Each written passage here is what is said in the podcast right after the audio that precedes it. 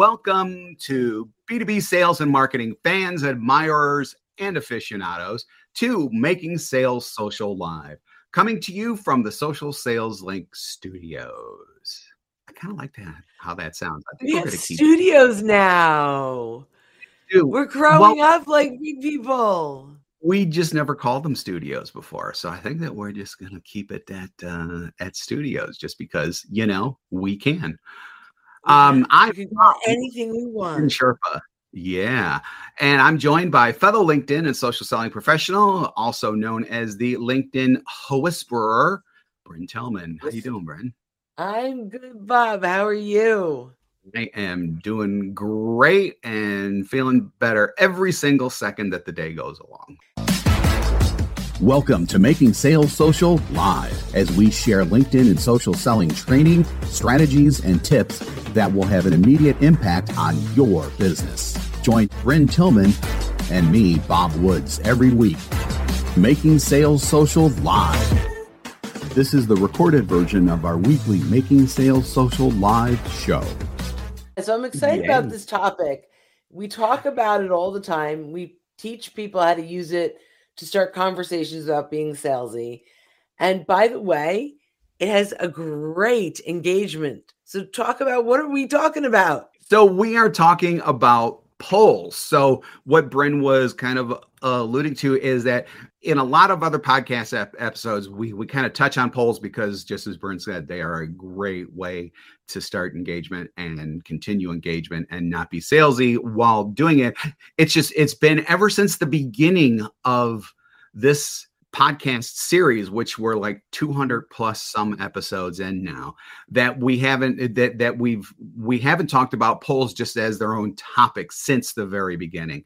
So we decided that we're just going to do that. So with all the recent talk about LinkedIn's algorithm changes, there is one great way to get engagement and even start sales conversations. It's been overlooked. And of course, we're talking about polls because it still works, and it works really, really well. Before we get into kind of the thought behind polls and everything else, let's just talk really, really, really quickly about what they are and some of the mechanics behind it, Brynne. So a poll on LinkedIn, it's a very interesting, easy to use feature that you can get to when you click on, when you're on LinkedIn and you click on the share a post area. There are options that come up when you go into share a post.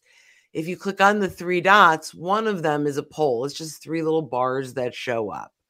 When you click on that, you're able to type a question up to 140 characters, including spaces. It's not a lot of characters.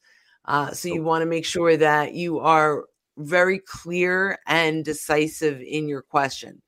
That said, you have room in your text when you go to share this. So if you want to elaborate on that question, you can do that in the text that will be published above. You then get four options, each 30 characters, including spaces. Also not a ton of space. And we recommend your fourth one is 100% of the time other sharing comments, or you will upset your potential voters that their answer isn't there. Even if you think yes, no, there's no in between, they'll find one. So make sure that you always offer other sharing comments. And then you can choose the duration of your poll. It could be 1 day, 3 days, 1 week, 2 weeks. If you're going to use this for business development, I recommend 2 weeks. And the key here is that we are using this to reach out to folks to get their perspective on a topic that can help us start trust-based conversations without being salesy. So I'll throw it back to you, Bob, for more points, and then I can talk about strategy around this.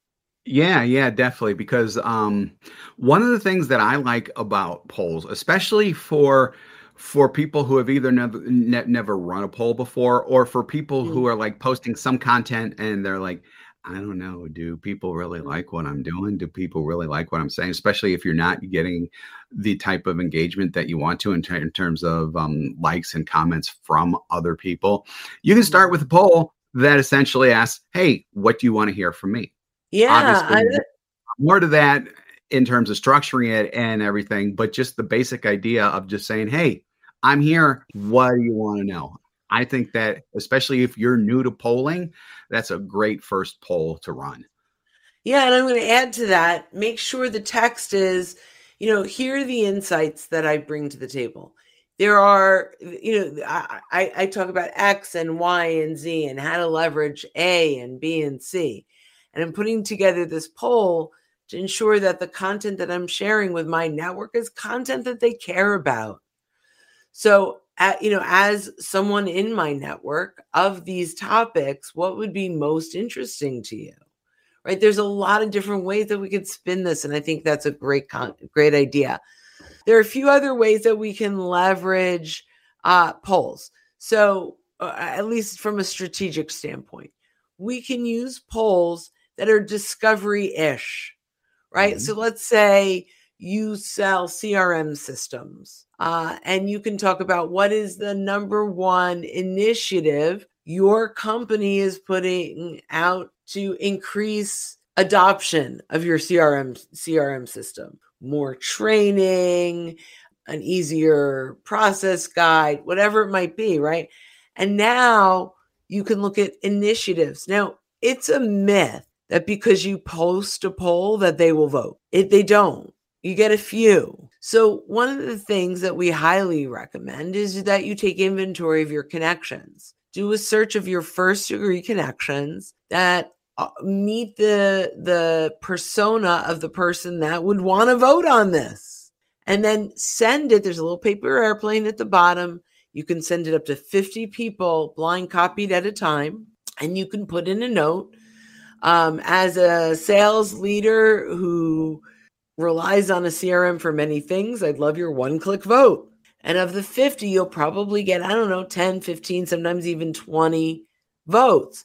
Why? LinkedIn does something really, really well. They don't let you see the vote, how other people have voted until you vote. So there's a lot of FOMO, fear of missing out, and whatever my peers saying. So Bob, I saw you wanted just to add to that.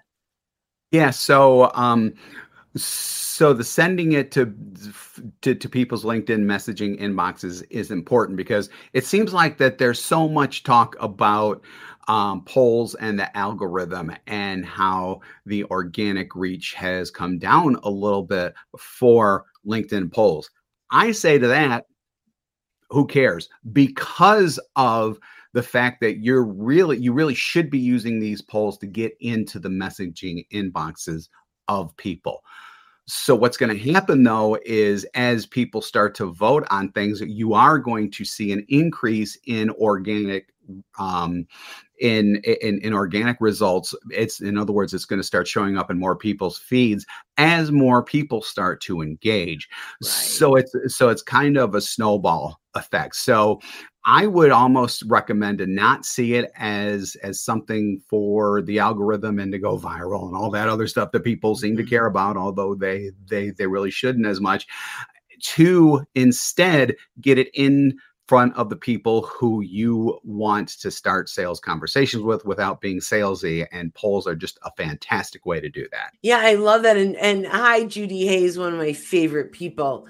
She didn't know you can send 50 messages at a time. So LinkedIn has recently rolled out. I've had it for about maybe 2 months, but I think it's been rolling out where if you click the send button, you can create a group from a post, any post, you create the send, you can create a group and they'd see each other, or you can choose up to 50 people. And there's a blue button, I think that says send individually. And then that'll automatically send out 50 individual messages.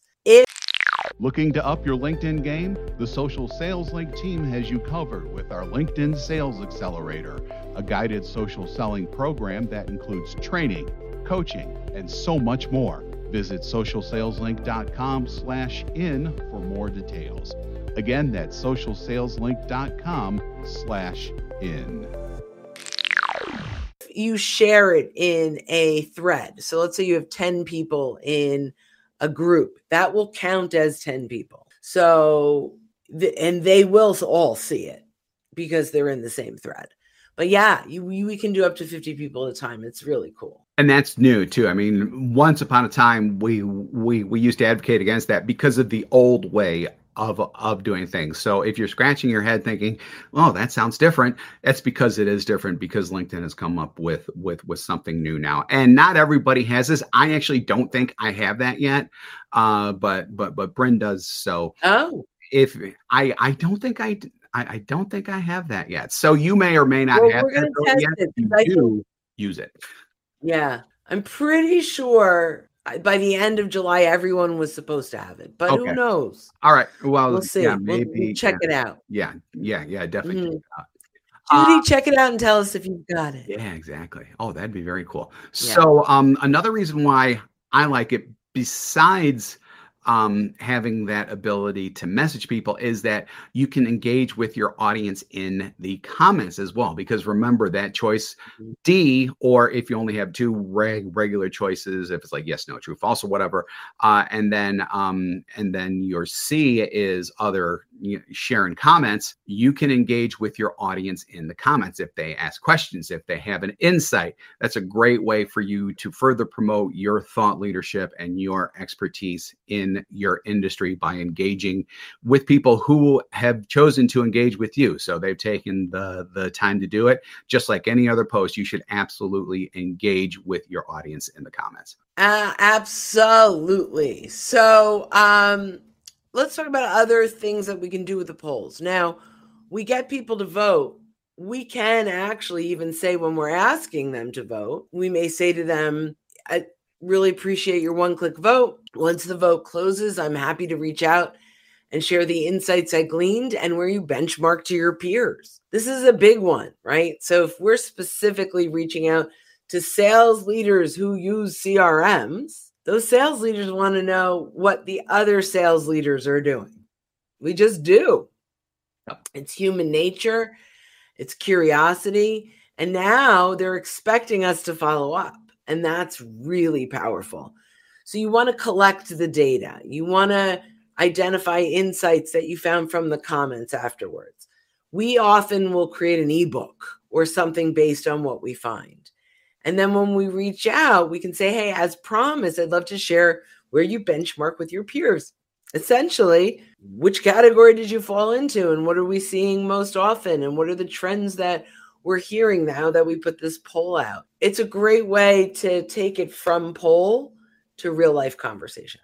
Absolutely. And then we always talk about using pieces of content to generate other pieces of content. And this is one of the great ways to do that. And you might be able to even spin out more than that, either, with an ebook, and then maybe you discover a trend in your initial poll that you want to follow up on, do another poll, and then rinse and repeat. Just start that whole process again, because even though you are seeking out the information, you're looking to tap into the minds of other people, you still are a thought leader because you're genuinely curious. And in my opinion, thought leaders should always be learning as well as adding value and helping people out as well. Awesome. And so you do the podcast, we do ebooks, and Judy, thank you. She loved Bob's crispy ChatGPT ebook. Yeah, it's brilliant. Bob is definitely embracing the ChatGPT prompt engineering for content. It's thank you, awesome. Judy. Thank you, Judy. Yeah. Thank you very much. I appreciate that. Thank you very much. I love it. Sorry. No, yeah. So, the end of the day, I think most business development people should always have an active poll. Every 2 weeks, you do a poll. You should always have a poll that you can invite someone to vote on. And that's why I like 2 weeks, because, well, one, you can use it over and over again, but you might have 50 votes in the first couple of days, and then it lags off. But if you send it to someone, they see 50 people voted on it. So you don't have to restart that all the time. And if 50 people voted on it, they want to see what 50 people said. So I would say one every 2 weeks. Make sure that you do 5 things in this text with the poll, right? Resonate with the voter, let's say. Resonate with the voter. create enough curiosity in the question that they want to see how other people answer. And then what you want to do in the text is almost teach them something new that gets them thinking differently about the way they're doing things. And that's where it converts from just a poll to a social selling piece of content, and create that compelling moment, not just in the vote, but in the chat. So even though you have, other comment below, in your text, you can even say, what is your favorite CRM? Yeah.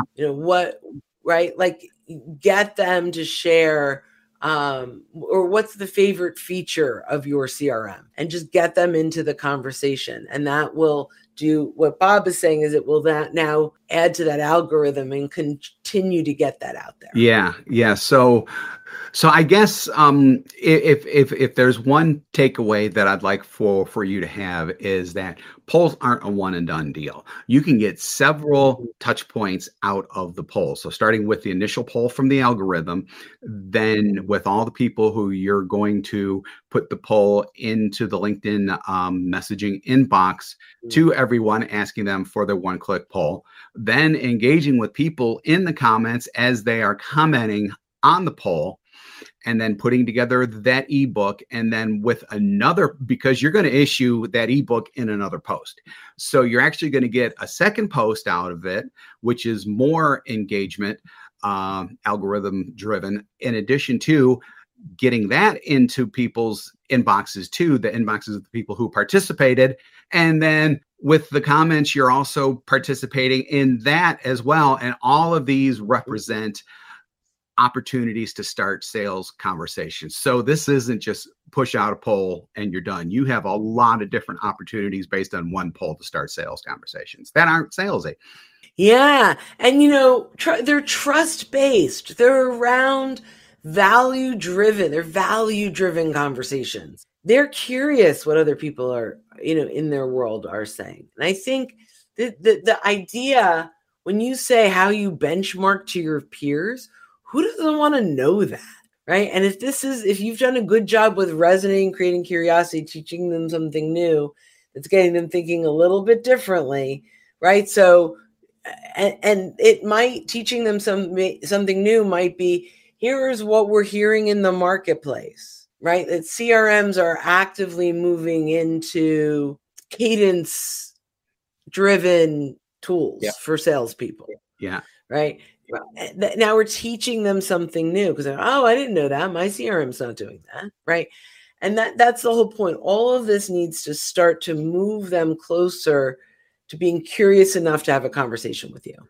And that's what social selling is at the end of the day. And polls are a fabulous way to get you there. And the one thing that I've discovered is, as you push people to, or as you expose them, you're not pushing people, really. You're exposing them to a new idea, and they're kind of being driven towards that place. They are then open to other new ideas as well. You find that their mind is open to other new ideas.